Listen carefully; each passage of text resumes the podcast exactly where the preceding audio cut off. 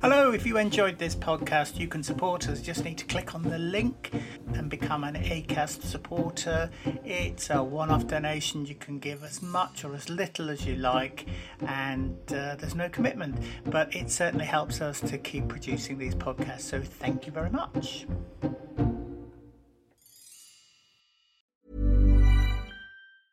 Selling a little or a lot? Shopify helps you do your thing however you cha-ching. Shopify is the global commerce platform that helps you sell at every stage of your business. From the launch your online shop stage to the first real life store stage, all the way to the did we just hit a million orders stage. Shopify is there to help you grow. Shopify helps you turn browsers into buyers with the internet's best converting checkout. 36% better on average compared to other leading commerce platforms because businesses that grow grow with Shopify. Get a $1 per month trial period at Shopify.com slash work. Shopify.com slash work. This Mother's Day, celebrate the extraordinary women in your life with a heartfelt gift from Blue Nile. Whether it's for your mom, a mother figure, or yourself as a mom, find that perfect piece to express your love and appreciation. Explore Blue Nile's exquisite pearls and mesmerizing gemstones that she's sure to love. Enjoy fast shipping options like guaranteed free shipping and returns. Make this Mother's Day unforgettable with a piece from Blue Nile. Right now, get up to 50% off at BlueNile.com. That's BlueNile.com.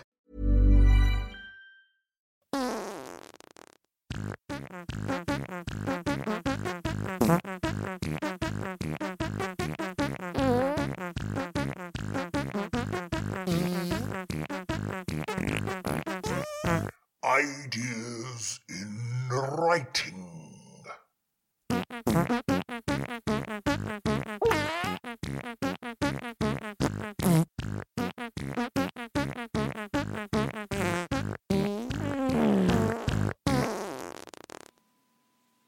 Hello, I'm Phil Holden, and this is Ideas in Writing, the podcast about books, words, and why people write them and how people write them. And that's especially true of this, the ninth episode, can you believe it?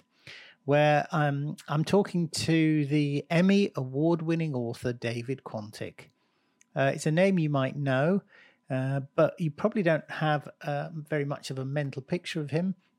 He's one of the uh, creative minds behind the Day Today, or is he? Um, Veep, he definitely is. And uh, a series of uh, really insightful books about writing, as well as his own radio and television projects and novels. Um, since talking to David, I've now read All My Colours, but uh, at the time I'd read Night Train, which we concentrated on, and it's a it's a strange, unsettling book, uh, difficult to categorize because it has something of the uh, sci-fi dystopia about it, as well as being horror and some kind of uh, psychological thriller, which opens with the central character waking up in the dark with no memory of how she got there, on a train hurtling towards well, no one knows. Now, normally when I do these shows, I edit them to make the conversation sound effortless, and but mainly to make me sound intelligent and witty, and that takes a long time. Um, in this case, talking to a comedy writer, I made the mistake of trying to tell a joke. It, it wasn't an original one. Some friends of mine will recognize it, but it landed like, well, let's just say it never landed. Um, so after the recording, I jokingly said to David that I cut that bit out, but he insisted that I keep it in, and I think he thought it was even funnier than the attempted joke itself, and he's probably right. So um, I stand by my uh, embarrassment, and uh, you can listen to the full audio effect of a fatal case of cringing right at the end of this recording. Um, we uh, we discussed all kinds of things about surviving in the 80s on supplementary benefit, the inventors of such words as saddo and shitgibbon, um, why uh, being a writer is like doing a poo, um, how you go about writing the next Harry Potter, why he realized his uh, book Night Train might be based on The Wizard of Oz, and uh, an interesting diversion on what changes uh, you make when you adapt a book for a film. I decided that this kind of comedy David writes and his approach to his storytelling was summed up by the word absurdism. And David uh, absurdly, it came along with the word Wednesday, which uh, which word led to my recorded death at the end of here. So anyway, here we are, absurdism Wednesday with David Quantick.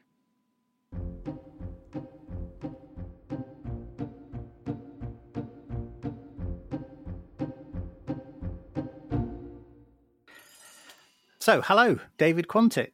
Thank you very much for joining us. Hi, Philip. Nice to meet you. How are you? I'm very well, thank you.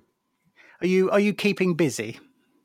Yeah, I am. Lockdown hasn't really affected me work wise. I just still sit in front of a computer all day typing. Yeah, how does that feel? Do you do you get bored with that? Not really. No, I don't think I'd be doing it if I was bored with it.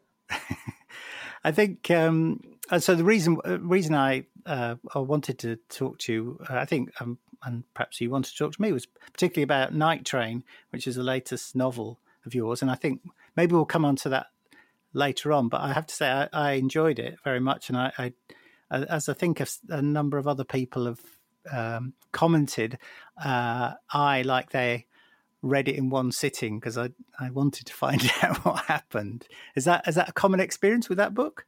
Um, I have seen, like you, a few people say that. Yeah, um, I'm quite surprised because it, it doesn't seem that short. No, I don't think it was. A, I don't think it was a comment on how short it was. I think it was, you know, desperately wanting to get to the next chapter and find out what you know. It's it's um uh, well, as I say, we'll come back to it. Maybe we'll come back to it hopefully towards the end. Um, but I, uh, the other thing, I mean, I, you're on you're on Twitter like me, so it's uh, uh, you always. I think I always feel when I speak to someone on Twitter that I sort of know them, and actually, you probably don't. You just know uh, what what gets them angry. But that's how we made contact, and uh, as I say, I've got copies of your your book here, and I, I knew your name as uh, I guess a television writer first and foremost. And do you consider yourself as that? Or? I just think of myself as a writer, really, but most of my career has, well, it's all been a bit mixed, really. I started off writing about music in 1983, then in 1986, I started writing sketches for television, so they've kind of run in parallel, really. I, I still do some music journalism, but now I try and write novels as well, so just a writer, really. Yeah. Um, so we uh, uh, we're the same age. Uh, well, I think you're probably in the school year before me. Um, a bit. Uh, you were born in Yorkshire, is that right? And then. Yes, I was born in Wortley on the outskirts of Sheffield. Yeah, my mother had moved there to have me because she came from a community in Long Eaton. I was, and then I was adopted um, by my birth parents, my mum and dad, who were from Devon, and they moved back to Plymouth with my sister shortly afterwards. So I've got no connection with Yorkshire, but it is quite no. nice to pretend I'm from Yorkshire to annoy people from Yorkshire who think that being from Yorkshire is in itself interesting. I, was, I, was, I think most, I think the majority of guests I've uh, I've had on the podcast have actually been born in Yorkshire. Strangely, that is bizarre. Um, Where were you? Born? It is bizarre. Well, I was born in Lancashire, the other side of the Pennines. Um, but we uh, we must have overlapped at uh, UCL. You were at University College at the same time as me, then I guess. Oh right, yes. What were you doing at UCL? Uh, anthropology. Oh right, yeah. I probably wouldn't so have met you. No, I was in that little building on the corner, you know, by uh, Malet Street. Oh yeah. It was like, like a little house on the end there. Where was the law section? Is that the Bartlett School or is it something? No, it was a place confused? called Thorn House. It was opposite the Quaker building. So it was away from the bulk of the college, but if you fired a rocket from Euston Station at the Quaker building, it would hit Thorn House shortly afterwards. it was right. a nice sort of 1930s Art Nouveau or Deco building, and most of the law students never left it or went into UCL, but me and my friends used to like going to the student union, and I used to do the discos there for a while. So Oh, did you? What in the? Oh, yeah, that sort of was it like a four-story building, wasn't it? Yeah, it was the headquarters yeah. of the Free French during World War Two. Apparently, was it? Because uh, I did work in the bar there for a while. Oh um, right. Uh, not that I remember much about it. Um, did you ever get involved in the uh, University of London Union? On I wasn't involved. Well, I mean, I was involved in the sense that I used to go there and see bands Yeah. in the post-punk era, and I used to see Ricky Gervais in there a couple of times. But I think I'd known Ricky at UCL very slightly, but he looked quite different when he was working at ULU. Um, and couple of times after that, I met him and didn't recognise him. I think he was quite annoyed. so, I mean, you were clearly interested in music. Would you describe yourself as a as a music nerd? I'm more interested in the music. Yeah, I would say that I don't know about upset. I don't really care about you know records or record collecting, but I really do love music. Yeah, and have a large record collection. But most of my music is on a computer now because Right. vinyl's all right, but it's you have to get up. yes, yeah. But uh, so, were you the same about comedy, or was comedy not really a kind of a major thing in your your time at uh, at university? It's just different. I mean, with comedy, yeah, there are people that I was really obsessed with and shows that I really liked. But I think at that point, unless you were American, comedy wasn't a thing you were a nerd about. Now it's got Mm. Oh, it's got a bit excessive. People constantly going on about great comedians and analysing sketches and stuff like that and slightly fetishizing it. But at the time, comedy was just what existed. And a lot of comedians, like, I don't know, Bob Monkhouse and Frankie Howerd, who are very talented, were just considered, you know, mainstream light entertainers. They weren't these cool cult figures that they have become. Yeah. So it was different. Music was more divided, more divisive. Hmm. You know, you had cool bands and commercial bands and all kinds. Whereas with comedy, until alternative comedy came along, it was by and large, you know, everything was just comedy and funny. There were exceptions, you know, there was the Oxbridge lot, but even then, you'd see John Cleese on the Les Dawson show. So, yeah, music and comedy were talked about in different ways in those days, in that one was talked about and the other wasn't. Yeah, I mean, I, I was listening to uh, Rory Bremner the other day talking uh, in another interview, talking about uh, how when he was at uh, King's, comedy clubs were springing up, and that was a you know he could go and do three shows a night, and I was completely unaware of that happening when I was in London at the time. You know, for those three or four years, but it was clearly happening because it was exactly the same time you and I were there. Well, in the union, not to obsess about UCL, but in the student union, there would be lunchtime concerts. I remember seeing Alexei Sayle. I remember seeing Paul Merton. I remember seeing a very fat man who put his stomach in a base, plastic washing basin. I can't remember his name, but he was very good. But yeah, we used to get some of that. And I think, like you, but that's an interesting thing. I didn't really go to comedy shows. Um, wasn't really aware of that circuit, but I would went to bands obsessively. Hmm. You know, I go and see if I could afford it a band every week, maybe twice. Whereas, and again, student life, it's on your doorstep. You know, it comes to you. Yeah, Oh, here comes some entertainment. You know, I won't go anywhere to see it because you know it'll come to the. I remember being quite affronted that bands often wouldn't play student unions because, you know, they were obviously gigs for students only. And at that time, I think I thought that was quite a sensible idea. Whereas, as a member of the public, I would probably disagree with that intensely. yeah. And so uh, you you I gather you quite rapidly decided that law wasn't your subject or wasn't wasn't going to be your career. No, I wasn't very good at it. Um, I think I realised quite early on, I had a minor revelation that I could be a solicitor, which I didn't want to be, or a barrister, which I didn't have the ability to be, or the money. And there I was in London, and I thought about changing courses, but didn't. But I was in London, and I was getting paid by the state and slightly by my parents to live in London very cheaply, and obviously wasn't going to get a better life than that. Um, so I stayed and finished the degree, and then had no idea what to do with my life. So what was your what were your options then? What did you think your options were? Well, I took the civil service exam and did very badly. So that became clear to me that if I was a civil servant, I wouldn't get to hang out in the British Library. I'd be quite a low echelon civil servant, and that would be boring. And so I wrote to the editor of the NME telling him how bad the NME was. and he wrote back and asked me if I wanted to do some writing. So I did. So with that and signing on, claiming supplementary benefit, gave me a lifestyle. when you wrote that, oh sorry, when you got the reply from the then editor, what, can you put, cast your mind back to how that felt? Was it kind of did you look at this as an opportunity, a big opportunity, or was it just uh, I don't know. I mean, how did you see it? Well, I've got to be honest and say I can't remember at all. Um, no, that's I remember going into Virgin, the Virgin Megastore in New Oxford Street, and buying a copy of The NME with my first review in, and being really ex- well, really excited until I bought it, and then obviously the moment I bought it, it was like, oh, it's just uh, paper. yeah. But trying to be excited, but no, I was really excited at the prospect of a review appearing when it had actually happened, and it was quite an odd time for a while because we were very poor. Me and my flatmates lived in a very cheap flat that had no phone.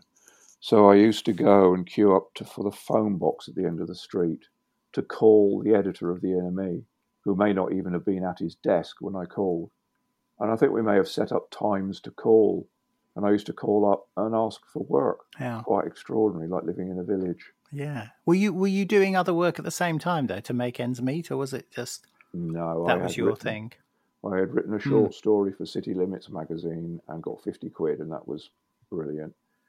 And then I started doing reviews for them, but without the dole, without the supplementary benefit and housing benefit, I wouldn't have been able to live Mm.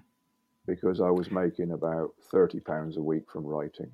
And I think my rent was, I don't know, I can't remember, but probably not enough to live on. Yeah, but uh, yeah, it's uh, yeah. Casting my mind back, it it was. I mean, it seems very odd now that students. I remember uh, uh, in the holidays signing on, Hmm. and that seems seems really odd now, doesn't it? That you could get that support and Yeah, I mean, I just grew up with a generation where we took it for granted, but yeah, for sure. and it was a different culture. But no, you could say. I mean, I came from a holiday town, well, a tourist town. So in in the summer, I got a job, and they were all quite weird jobs, you know, cleaning in Royal Marine camps, or working in souvenir shops, or hiring fishing rods, things like that to people. Yeah, That was quite nice. But yeah, you every I think I just remember Christmas was the big one. The end of the winter term, you just go and sign on and go home. But it is very odd. I mean, nowadays students have to pay to be educated and end up in debt, and that seems to me ridiculous. mm. yeah, and and uh, almost inevi- inevitably have to spend a lot of their time working, uh, as well as trying to do all the other things you do at university. Yeah, Uh, not great. But you, um, uh, so the the sort of, uh, I guess, the transition from being some kind of music journalist to writing comedy. How did that happen? I do remember that I was trying to write stuff. Um, and I all I remember is that I, I sent some stuff to Spitting Image, Oh yeah, and I sent three sketches. And uh, Geoffrey Perkins, a producer, who was quite a big figure in comedy, he produced Hitchhiker's Guide to the Galaxy, and he Mm. produced Father Ted, an awful lot of shows in the eighties and nineties. And he wrote back to me and said he liked one of the sketches, which they bought, and that obviously encouraged me. I couldn't get much else on. I got the odd bit on Spitting Image, but I couldn't get anything else off the ground. Um, so I was still mostly a music journalist, but I do maintain my friend Cath Carroll, who was a musician and a journalist. I remember being at her house and watching some grim comedy, and her saying to me that I, as in me, could write better than that. Hmm. And that was kind of a good thing to hear because instead of somebody Yeah. saying you're good or you're bad, just saying you can write as well as this that's on television. And that was like, oh, yeah. So I don't have to be good. I just have to get on television or just have to be better than this. did you agree with her at that time? I can't remember. I mean, I thought I was great. I've always said you wouldn't, if you don't think you're great, you wouldn't do it. This world isn't really full of writers who go, oh, I'm quite good at writing. I should probably let people know how reasonably good I am.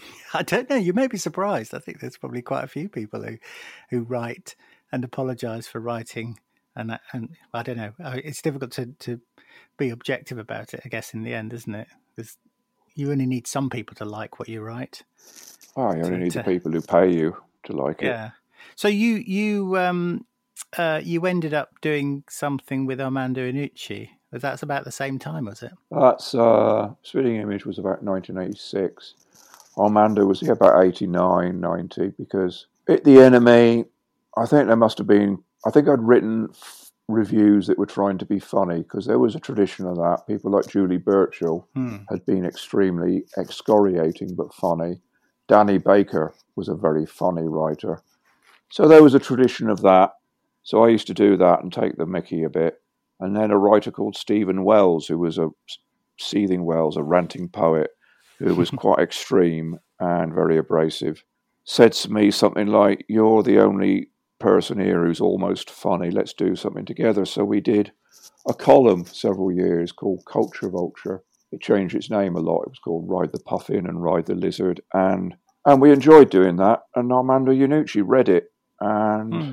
yeah, and then he wrote to us and said he was doing a radio show called On the Hour and he invited us to contribute to it. So we did. So when you were writing uh, those columns, were, were you uh, consciously sort of uh, not copying, but I mean aiming at a particular style? Was there a particular writer that impressed you and you wanted to emulate?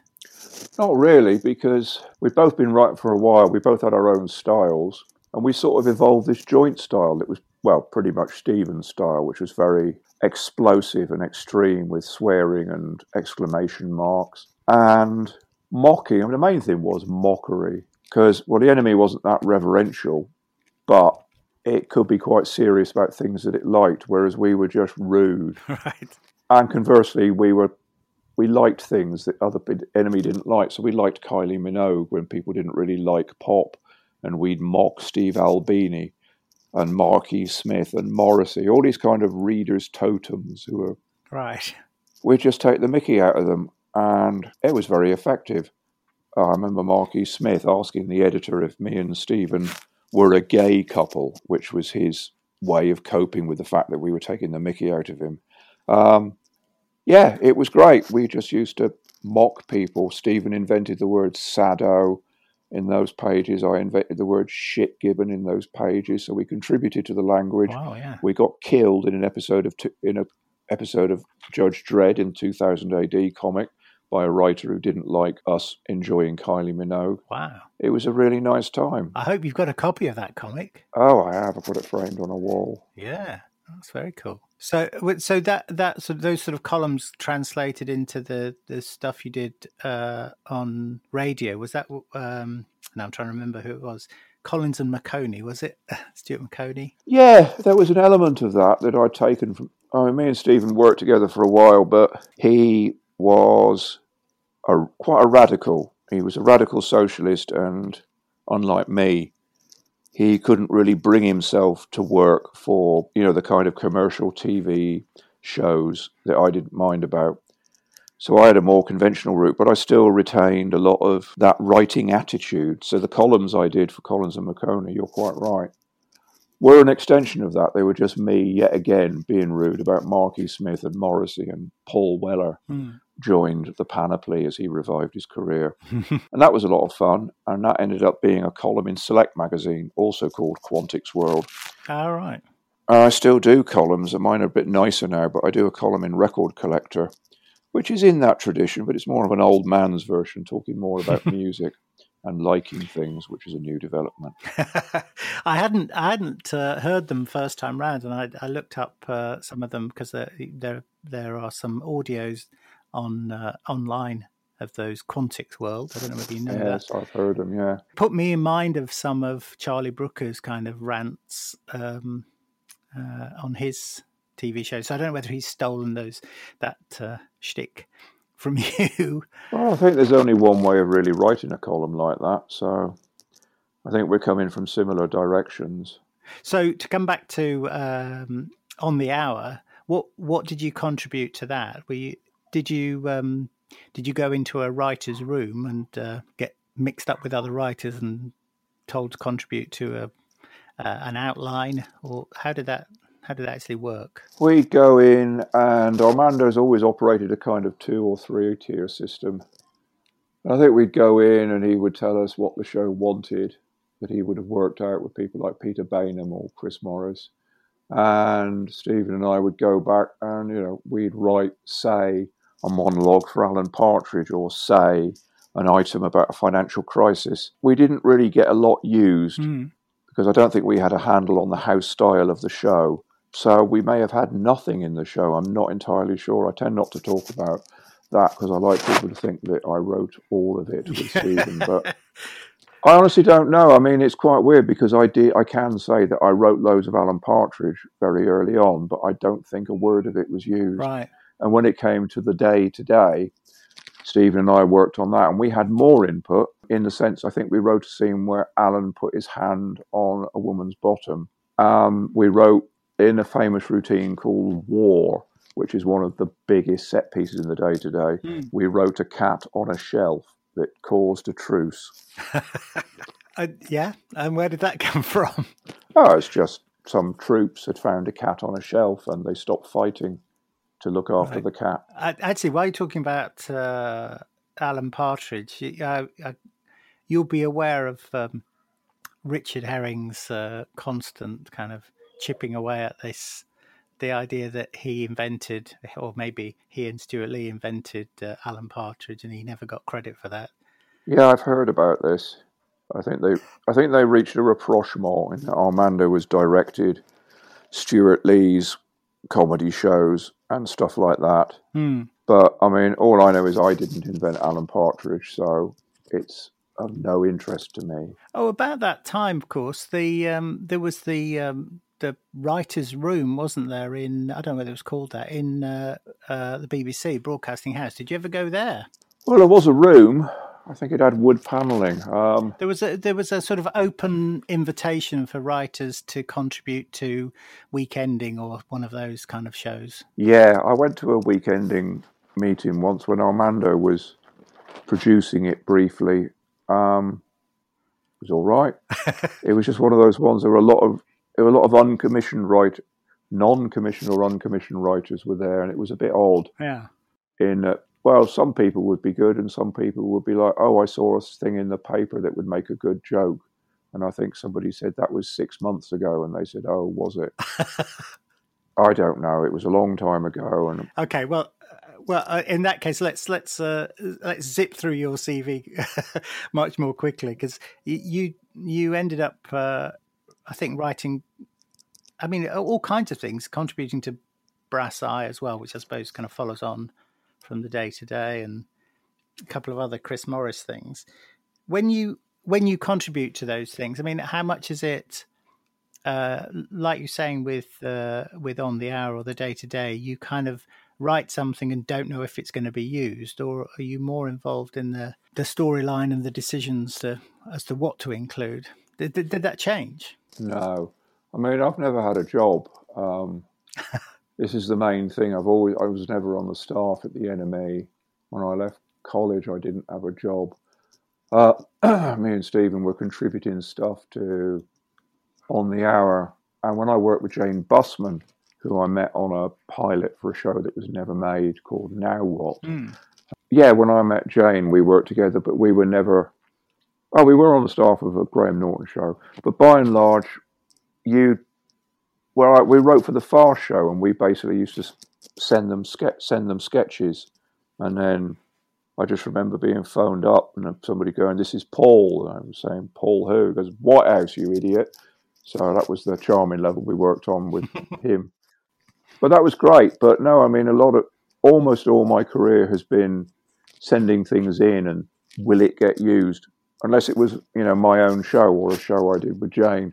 And the same with Bra- with Brass Eye. Chris is brilliant to work with. Brass Eye, we'd go to his office, and if it was sunny, hmm. sit on his roof or go to the pub, and he would tell us directly what he was after. And then later on with Brass Eye Special, there was a bit more trickle down.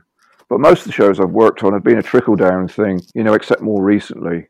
Not to go over everything I've done, but like on the things I've done with Armando in the 21st century. Hmm. Sometimes you'll be writing gags, but a few times, you know, I wrote I have my name on my own co-written episodes of Veep, Oh, right. Okay. which was fantastic. yeah. But most of it has just been, unless it's my show, by and large, has been here's what we want you to do, try this. A bit like leafleting, you know, here's a pile of leaflets, go and see if anyone wants them. Yeah. Speaking of which, did you ever do the Edinburgh Fringe thing? With Collins and Maconie, we did a show called Lloyd Cole Knew My Father, Right. which we did two weeks of that. Steve Coogan said it was the best thing he'd ever seen at Edinburgh, but I suspect he was tired when he said that. And um, we got a can put it Radio on the 2 series out of it. So Oh, right, that's good. that's a really good show. It's out there somewhere. Yeah. So I'm I'm getting the impression that uh, a lot of the the writing, uh, kind of on your writing CV, is divides into kind of different kinds of work, doesn't it? Because you either you see something, you kind of contribute something on spec, or somebody invites you to contribute, and you still don't necessarily know if they're going to use it. Uh, or, as you say, occasionally it's it's your thing. It's you you know you've been commissioned to create something, and you have much more kind of control and input, or and I guess responsibility as well. Is that the case? Yeah, there's all different kinds of things, really. Um, sometimes it's quite nice to just send the odd joke in. That way, you don't get the blame if the show goes badly. Um, I did a show called Broken Arts on Radio 4, which was a massive, massive flop. And I was able to take the full credit for that. so it is swings and roundabouts. Do you get? I, I, I don't know whether this may may be a question of your kind of seniority in the business, but do you get paid for stuff w- that's not used, as it were? So you you know you send. Well, maybe it's different in in your early days. Obviously, I don't know how it works. So uh, you know, you send in an idea for a sketch or a sketch. Does somebody pay you? Well, it totally depends. Um, there's a thing which is very common now called a buyout, which is simply that you are hired and everything you write belongs to the show, and you can work your backside off, or you can do very little. It do, makes no has no effect on the amount of money you get. That's extremely common, especially if the show is one where people like to believe that the star wrote it. So if you watch a show, I won't name any, where the scr- the writers are credited as script associates or program associates. Right. That's because if you're credited as writers, that might affect your legal status or your financial status, and also might affect the star of the show who believes that he or she wrote the show.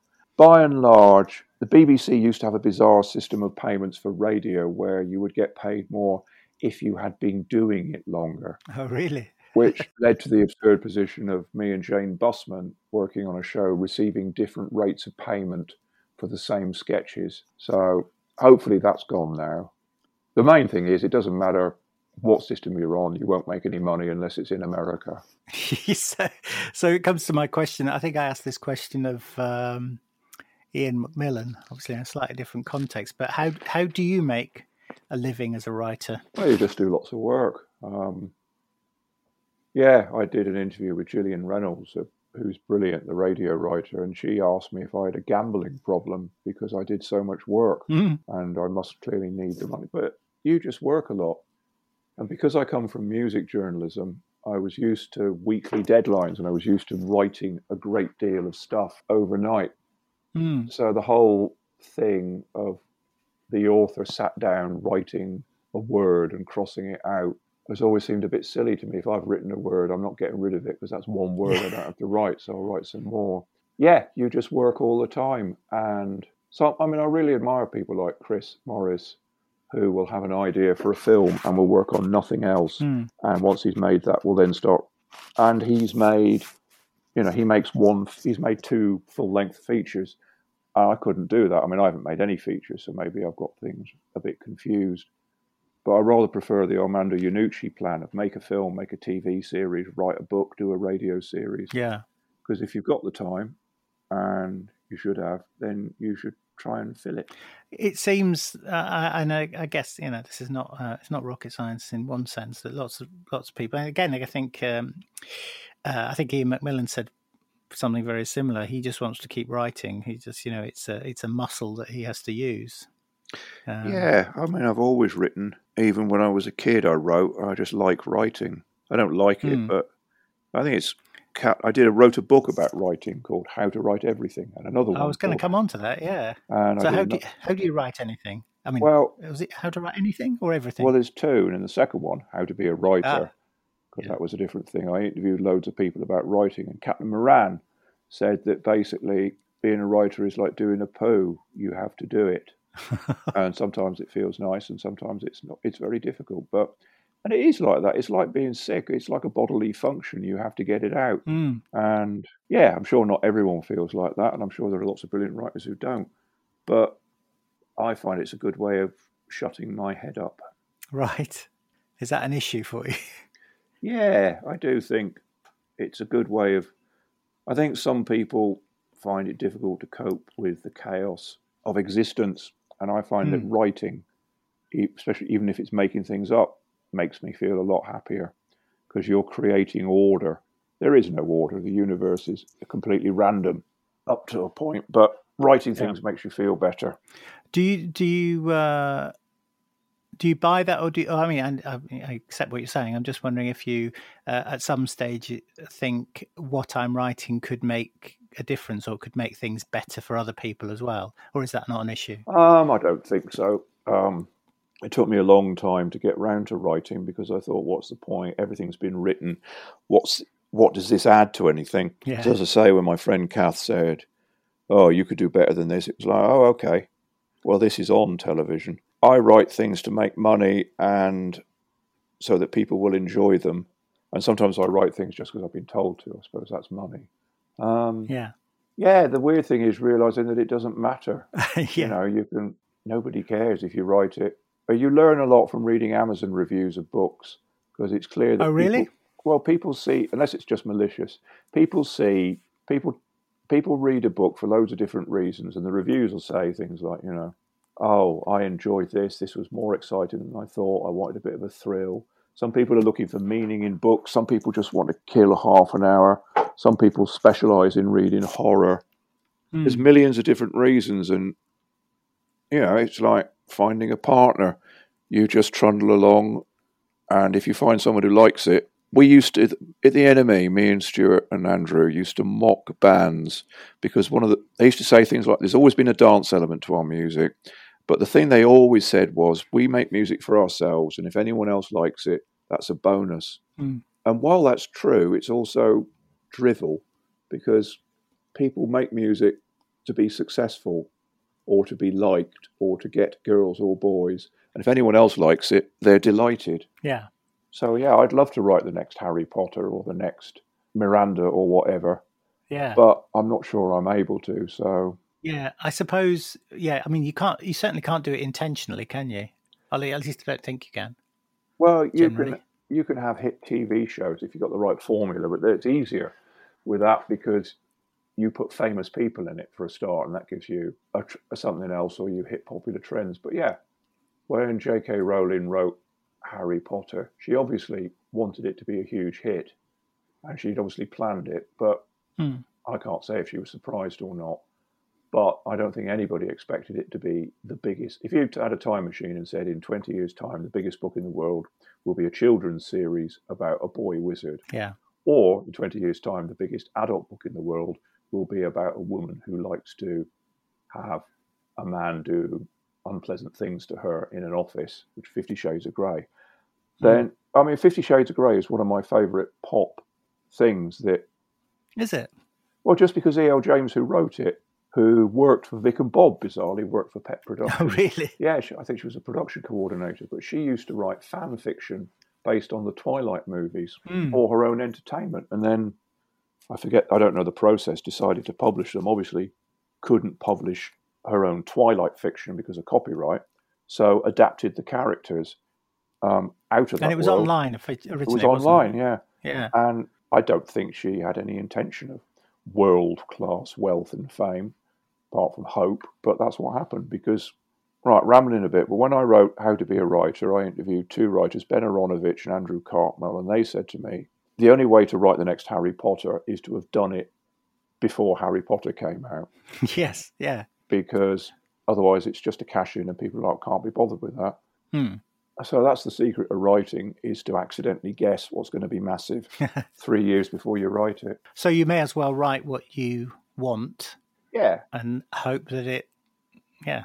I mean, there's a middle ground. I mean, I have friends who write detective fiction, thriller fiction, you know. Yeah. Their genre fiction is great because genres, yeah, it'd be very, un- I can understand writing a horror novel just for yourself, but writing a, a police procedural for yourself would be a bit odd because it's a very commercial market. Yeah. It'd be like writing a soap opera for yourself, Yeah. coming up with Yeah. EastEnders and just, you know, performing it for your friends. Yeah. So I'm just thinking about the the, the next big thing because I, I read one of the reviews of your books. Unfortunately, I haven't I haven't been able to read it myself. Uh, I can't remember whether it was the Mule or another one where it was um, it was likened to um, Dan Brown, but funny. Yes, Was that the mule? That was the mule, yeah. Yes, that was um, a nice review. It's not really true, but it was in a way because it was about a man pursuing an art treasure to Paris. So, in that resembles, in that sense, it does. But then I've just been pointed out on Twitter that both the films Back to the Future and The Terminator feature a plot where a man goes back in time only for his mother to fall in love with him. Yeah. So, you well, I mean, if you believe some, uh, if, if you believe some script writing gurus, there's only so many stories. Yeah, I mean, Mark Kermode's TV series was really good because it would show you that a romantic comedy might have the same plot as a heist movie Mm. and vice versa. There are only so many stories. I don't think there's only seven. But then, what becomes more important is the kind of, uh, I guess, the certainly the skill of the writer, and, and I think also the the voice of the narrator, the kind of voice of the of the book. You know, you can tell if a book has a, a consistent voice throughout, and I think that you have to kind of like that voice, that person. Well, I think this is, yeah, it's like the New Statesman used to do writing parody contests, you know, write this in the style of Graham Greene. I always enjoyed that Mm. because the thing is, a book by Martin Amis, a book, I mean, oh, here's one. There's a novel by Kingsley Amis called One Fat Englishman, Mhm. and it's about a fat English guy goes to America and is horrified by things and has sex with people. And to some extent, that's the plot of Money by Martin Amis. Yeah. And it always interests me when you see how different people deal with completely different subjects. Armando's David Copperfield's completely different to um, David Lean's David Copperfield, and so on and so Mm. forth. So I think that when people do buy something that I've written, it's because they like the sound, as you say, of my voice. Yeah, and I think there is a uh, one of the things. I don't know whether this is a, a a compliment or not. I'm just trying to think of the of the way of saying it because I think there's something about the author as a character in a book that is important, and I think very often uh, there's a sort of pedantry, if that's the right word, that's that's that's funny in your voice. Oh, that's interesting. Do you know what I mean? Not really. Well, okay, so you were uh, a, a um, the narrator, the storyteller, will uh, describe something and then undermine it by saying, "Well, it's not. It's not really like that." But Oh, that's interesting. I had to, I had to say that, or you know, there's there's a sort of, um, yeah, I, I think the author, the the yeah, the author as a character in in your writing seems to me to be a thing. I don't know, uh, on my limited, uh, on my limited uh, awareness, I suppose. I think that's one of the things that. Well, I don't know. I'll let you comment on that. You, if it's interesting. I shall have to check that out. Um, I don't know. I get depressed a lot, so that probably comes over in the writing. Does it? Yeah, quite lugubrious. Yeah. I th- um, that's okay. I mean, I don't think it's depression. Well, I, didn't read it as depression in any of the um, anything I've written of your uh, read of yours. Um, I was reading some of your free stuff on your website, which is a great set of short stories. Oh, thank you. Yeah, I like Um, writing those. Hmm. But yeah, I wanted to. I wanted to because to me, there's two types of short stories. There's the sort of the American style where everything's very moody, and somebody at the end realizes it was the happiest day of their life, and a load of leaves fall off a tree. Or there's the sort of horror science fiction ones, and I tend towards those. Hmm. I don't know why. I think there's something about uh, it's kind of the constraints of writing, isn't it? That that, uh, that engender creativity. You know, you've got to write Yes. in 500 words. Yeah, in my right, I discovered reading a Clive James thing. There's a writer called Contini. Um, I know nothing about them, but he said this great thing that the obstacle is the inspiration. Hmm. That writing a writing a novel in rhyme isn't a restriction. It's not an obstacle. It will make you write something more interesting. Uh, that's why low budget movies are often better because Yeah. they force people to concentrate. The new movie, The Dig. I don't know if you've seen that, but Yeah, I've seen it. Yeah, yeah. I loved it. And one of the things you realise is it was filmed under COVID restrictions. So it's very minimal. Um, there are scenes with overlapping dialogue. There's obviously a lot of shots they couldn't get. And it makes the film better because it, for a, considering it's quite a moody movie, Hmm. it rattles along. Yeah. And I honestly think that if it had been filmed in normal times, but it's still been great, but it would have been more expansive, possibly Yeah. more rambly, and a bit more lush. So Hmm. I think restrictions can be really effective. Yeah, I think that's something that other people have commented on uh, in in the sort of present uh, kind of TV world with Netflix and Amazon. That um, uh, there's almost too much money in in some series. You know, Yeah. they commission too many episodes and uh, they've got too much time to develop the story. There's And- a lot of can- very long shows, a lot of too many special effects. Yeah, Yeah, just endless, lingering, beautiful golden showers of diamonds, if that is a thing. I, I'm sure. I'm sure you know what you mean. Uh, but yeah, so um, but the other thing that struck me about, uh, and particularly reading Night Train, um, probably setting aside the first chapter for reasons that maybe we can go, we maybe we can go into. It seems very filmic. Hmm. Does that is that? uh, Did did you write it? I mean, do you do you think it's a when you're writing? Are you thinking of it as a kind of visual medium? Are you seeing it played out in that way, or is it not the case? Um, I I visualize it. I mean, this one it's hard to say because it was set on a train. Yeah, There were certain scenes where you realise you've got rather a lot of things going on in a very confined space, and Mhm. that was difficult. And I did actually watch, ironically, several films with trains in, like Murder on the Orient Express and last and Train to Busan, a brilliant Korean Mm. horror film, to see what it would be like. But I also managed to miss out another well-known Korean film called Snowpiercer, which has almost Ah. exactly the same plot. Although their train is really big, so they cheat. They have a specially made future train. right. Yeah. So yeah, I think that I think that Night Train would be a great movie. It's just unfortunate that there already is a movie about a bunch of people on a train full of horrors in a post-apocalyptic world moving across to the front to confront their destiny. Oh, there's got to be room for one more, surely. Well, I hope so. Mine's based on The Wizard of Oz, anyway. Is it? Oh yeah, I suppose it is. Yeah. I, I, let, I, obviously, hadn't occurred to me, but I, I realised it about halfway through, and then I realised there was a character called Garland, and that was subconscious oh, giveaway. yes. wasn't Wow. deliberate, but Yeah. Um, but equally, I mean, uh, again, I haven't the mule. I haven't read, and I want to. Um, I think is it is it being reprinted at the moment? not So- to my knowledge. Uh, well, I mean, I've got a maybe- box full in the attic, so they can have those if they need them. all right. Well, I, I might uh, ask you for some of those. Um, I, I'm no, I'm sure our suppliers say that the mule is considering being reprinted or is being reprinted. Oh, So, um, so that would be nice. that'd be great. Um, but I, I think uh, you know, just no, looking at the storyline and knowing your approach, that that's that's a movie or a TV series, isn't it? I mean, you want to sell that to Netflix, and Well, when I wrote it, I thought it could be a movie. I had a few things in mind, but I mean, all my colours, the Mm, one before Night Train, I am adapting for a film for a company at the moment, and that is very interesting to do. Doesn't mean it'll get made, but somebody was No. interested to see a script. And that's weird because it's a lot different. So you think of it like a film, but it's not actually the film that you end up writing. mm.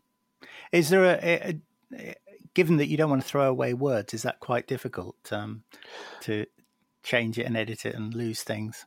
No, I mean Philip Pullman. I read a quote of his when they made the film version of um, the Golden Compass, or whichever one it was, Mm. and a lot of people point complained about it being very different to the book, and he did point out that if you like the book, you could always read that.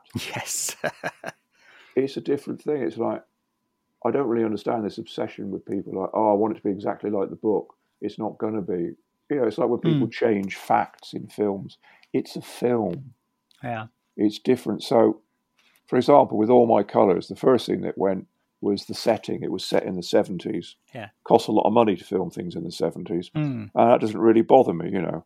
I'm not a museum of the 70s. And so, yeah, dialogue has to change because in a book, well, most of a book isn't dialogue. Most of a book is what's going on in people's heads. And in Yeah. a film, you can't have that unless you have a boring monologue. Mm. What sounds like snappy dialogue written down quite often sounds like a massive mouthful when somebody actually says it. Um, yes.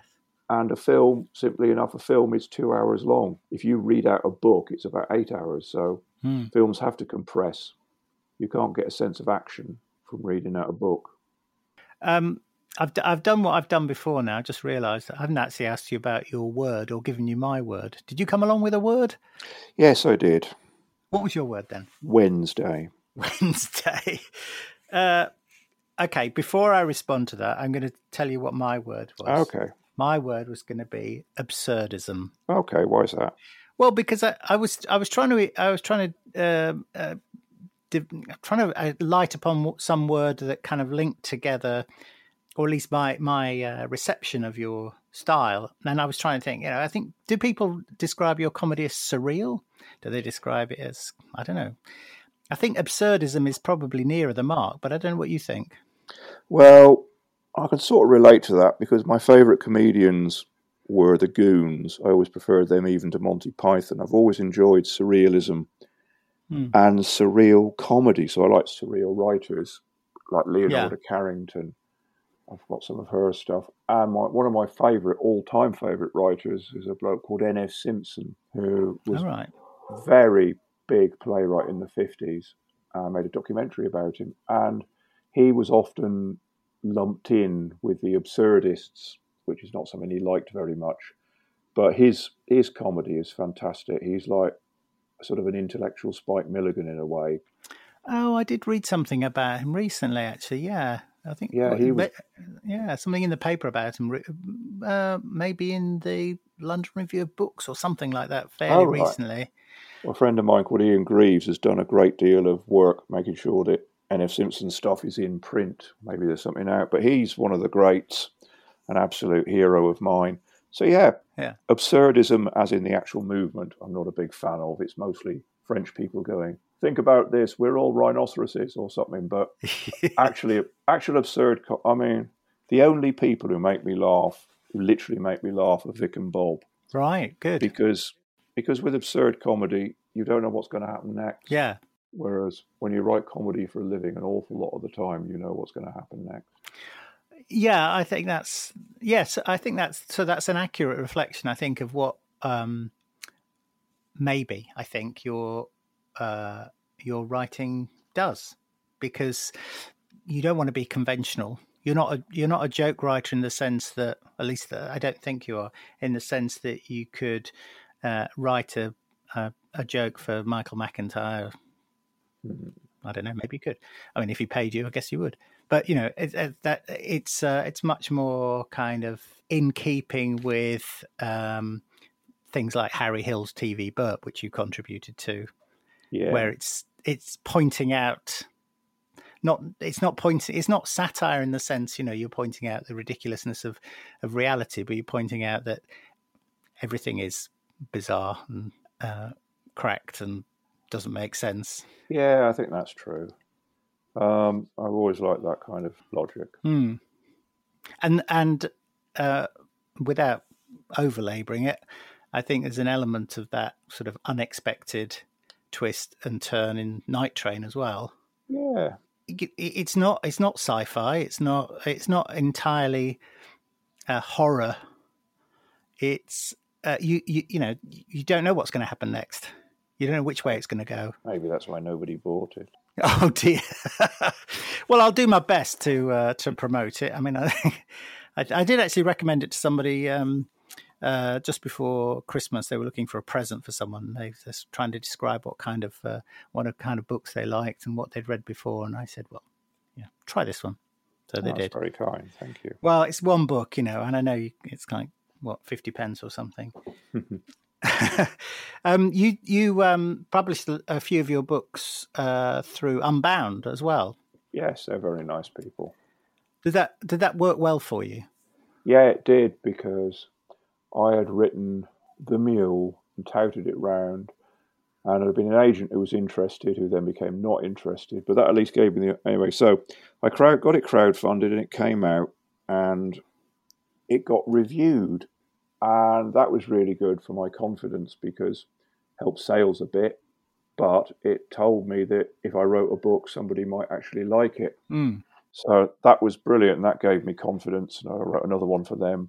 But it was just the confidence that, you know, I mean, it's exciting to have your own book, but it always feels a bit iffy when it's, you know, a relation of mine, I'm told, once had a book of poems published that they prayed for, and I'd always Yeah. feel a bit odd about that because it'd be lovely to have your stuff bound and on your shelf, but also the idea that you paid for it yourself. Yeah. It's a bit like hiring someone to praise you, so which I Yeah. have done. So yeah, Well, Just- I, I I will send you a copy of my self-published uh, poetry uh, book. uh, well that would be And, uh, lovely. I don't believe you, but um, uh, but you know, it's it's not. I will, but I but I know what you mean. There's a sort of uh, there's a, a feeling that yeah, kind of what right do you have to inflict this on the world? And the only reason you know the only reason you can do it is because you can afford to to get it printed. Eh, There is something about that endorsement from a an agent or a publisher. It does help. Yeah, I mean, it doesn't mean it's like I put my first book, Sparks, on the internet on, on an e novel, my wife's suggestion, and that sells about one copy a month. But Hmm. that was different for me because that was something that I felt was good and I wanted out there. And Yeah. it's just the fact that maybe because it's on the line, that it's out there, and if people, in that case, if people do want it, they can get it. Yeah. But I wanted it out there because it seemed important to have something public. and that's another one that sounds like it should be a film. Yeah, I did write that as a film script once, but nothing happened. Um, Hmm. It's quite funny, Sparks.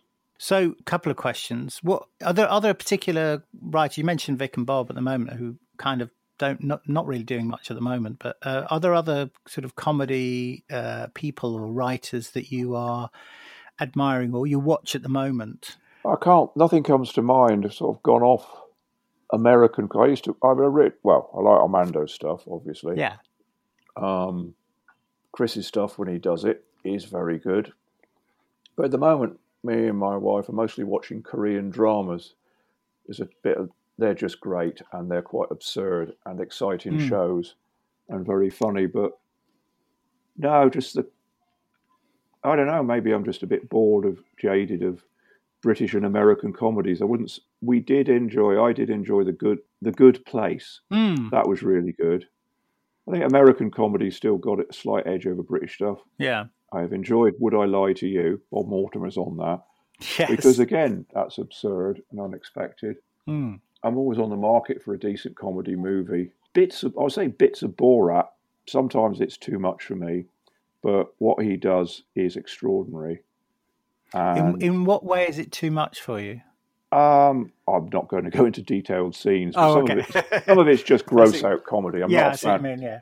Yeah, you know, I'm quite happy to discuss bodily functions with people, but not always for comedy reasons. yeah, I don't really like gross out comedy. I realise many people do. Yeah, but you can't please all the people. But um, coming back to your th- your thing about um, how to write anything, Mm. Would, would would you write anything? I mean, any any brief, any you know, anyone who's paying, you'll write that thing. If it was an interesting exercise, Hmm. I mean, there are probably some polit- very few political things I wouldn't do. But you know, it's like if I was asked to write a speech for Hitler, I'd certainly think about it for a minute just to see what it would be like, but I wouldn't do it. Yeah. Um, but no, I mean, I am really interested in how things work. You know, it's like if you're someone who likes building cars, you might be interested in building a terrible car. Hmm. So yeah, I, I'd like to write poems if I could. I don't think I can. I've written wedding speeches for people. I've written T-shirt slogans. It's interesting all the different formats of writing, and it's just the same for me as reading a lot Yeah, you know, if you want to be a writer, you should read everything from soup cans to romantic novels because you'll learn something and you'll learn more if you write it. yeah. So, what are you reading at the moment that you can recommend? I'm reading, I borrowed an Elizabeth Jane Howard novel off my wife because Elizabeth Jane Howard's a really good writer. Hmm. I have got a book of, an old book of essays by Jonathan Meades. He's a very stylized writer. But it's interesting to read his stuff and because it's historical context as well. Yeah. I just read an old Stephen King novel called Cycle of the Werewolf. You can guess what that was about. yeah, that's pretty much my recent reading. So, do you have a big pile of books next to your bed? I do, and then I give up Yeah. on most of them after a while. Like a lot of Yeah, I people found that. nowadays, you read a couple of pages and think this isn't for me. Yeah, yeah. I do tend to persist with books that um, I find difficult. I mean, uh, particularly books that have been recommended or you know uh, are, have some kind of historical weight behind them. I'm reading something by George Simenon at the moment. Oh, good. I can't remember what it is. It's a sort of collection of it. Oh, it's I think it's his diaries. Oh, interesting. And uh, yeah, but they're they're kind of written almost deliberately not to be interesting. I was reading a review mm. of them that I, I, don't think he ever went back and corrected them or edited them for for publication. It was just so he, uh, in the course of writing it, he'd obviously often go back and say, "Well, I know I said that, but I didn't mean that," and mm. and and it, and it, all happened very differently. And uh, but I can't be bothered to go back, and you know that's kind of so I, I had to persist with that a bit because I don't really know much about him. Mm. Um, but I think you're right. You know, the the more you read and the more you understand. I think one of the things it does, uh, reading lots of stuff, is it kind of reassures you that what you write is is okay. Does that if that makes sense? Yeah. Oh, I read a swim in the pond in the rain by George Saunders. All right which is, you know, he wrote Lincoln in the Bardo and he's a lecturer. Yeah. And this is a book where he goes through some Russian short stories and analyzes them. And it's kind of a book about writing mm. and a book about, it's a useful book for people who want to write because it gives you writing hints as well. All right. And there was just one bit that really, a couple of bits that really resonated with me. And one was a quote from some writer basically saying, when a writer sits down, they should not know what to write. And I really agree with that. I don't like over planning.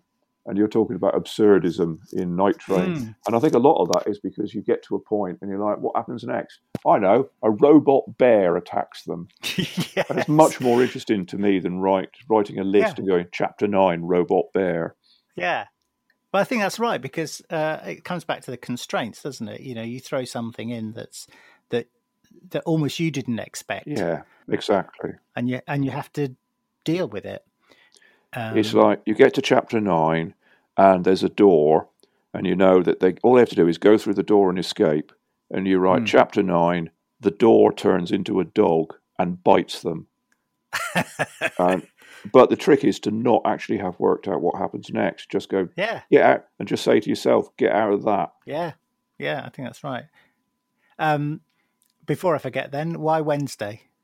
Wednesday because a, because the first time I was asked to do this by someone, people always pick slightly wry words, or, you know, the kind of people who like a murder of crows or a parliament of. There's a kind of slight literary tweeness to certain words. Yeah, sorry about that. No, absurd isn't accurate. That's good. Okay. So there's that. But also, Wednesday is a day that I really like. Um, when I was a kid, I went to a school which had Wednesday afternoons off, and my dad would give me money to go to a Greek cafe on my own, where mm. I would mm. have um, omelette and chips and a coke. And I've always rather associated Wednesdays with that sense of freedom and omelettes. Mm. So yeah, also Wednesday's a really good word. It is a good word. Yeah, it just is. It is true, and uh, and of course it, it gives you that joke about the um, the academic who was given his timetable for the next term and he was told he was teaching on a Wednesday. And he said, Well, I don't want to work on a Wednesday. And they said, Why not? He said, Because it ruins two weekends.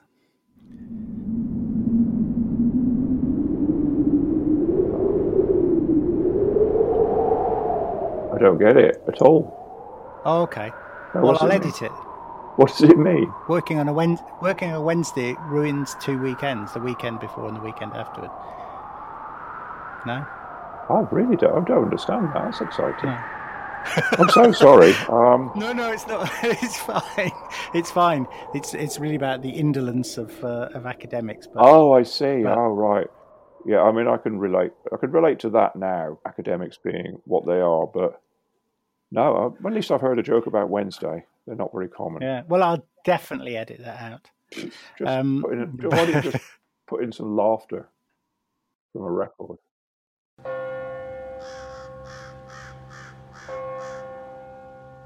Anyway, um, listen, I, have kept you for an hour, but uh, I've enjoyed it, and uh, and I've enjoyed being able to uh, tell you what I think about Night Train, which I really enjoyed. And as I say, I genuinely did sit down one evening and uh, read it from cover to cover. Not because I had to, but because I wanted to.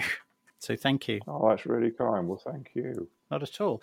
And um, yes, we well, uh, you know, we'll definitely talk about getting copies of of the Mule and other things, and uh, hope we can well, spread the word. Yeah, absolutely. Let me know, and I'll send you one. Thank you very much indeed. Thank you.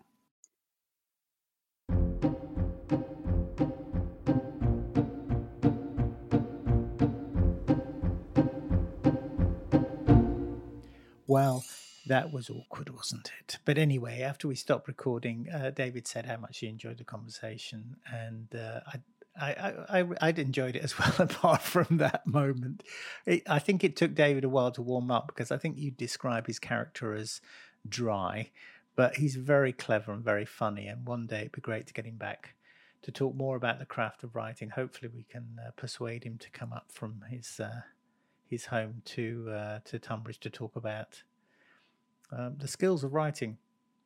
Uh, you can check out some uh, links to his books, uh, books that we mentioned as well, in the information for this podcast, this episode. And uh, even now, we've got another tremendous guest lined up. So be sure to subscribe here on ACAST or wherever you get your podcasts um, so you don't miss it.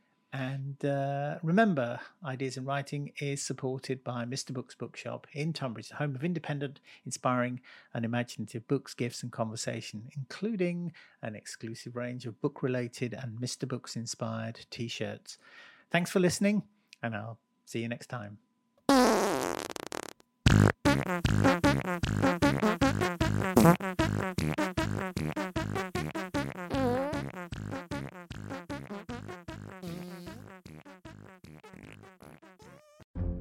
If you enjoyed this podcast, you can support us. Just need to click on the link and become an ACAST supporter.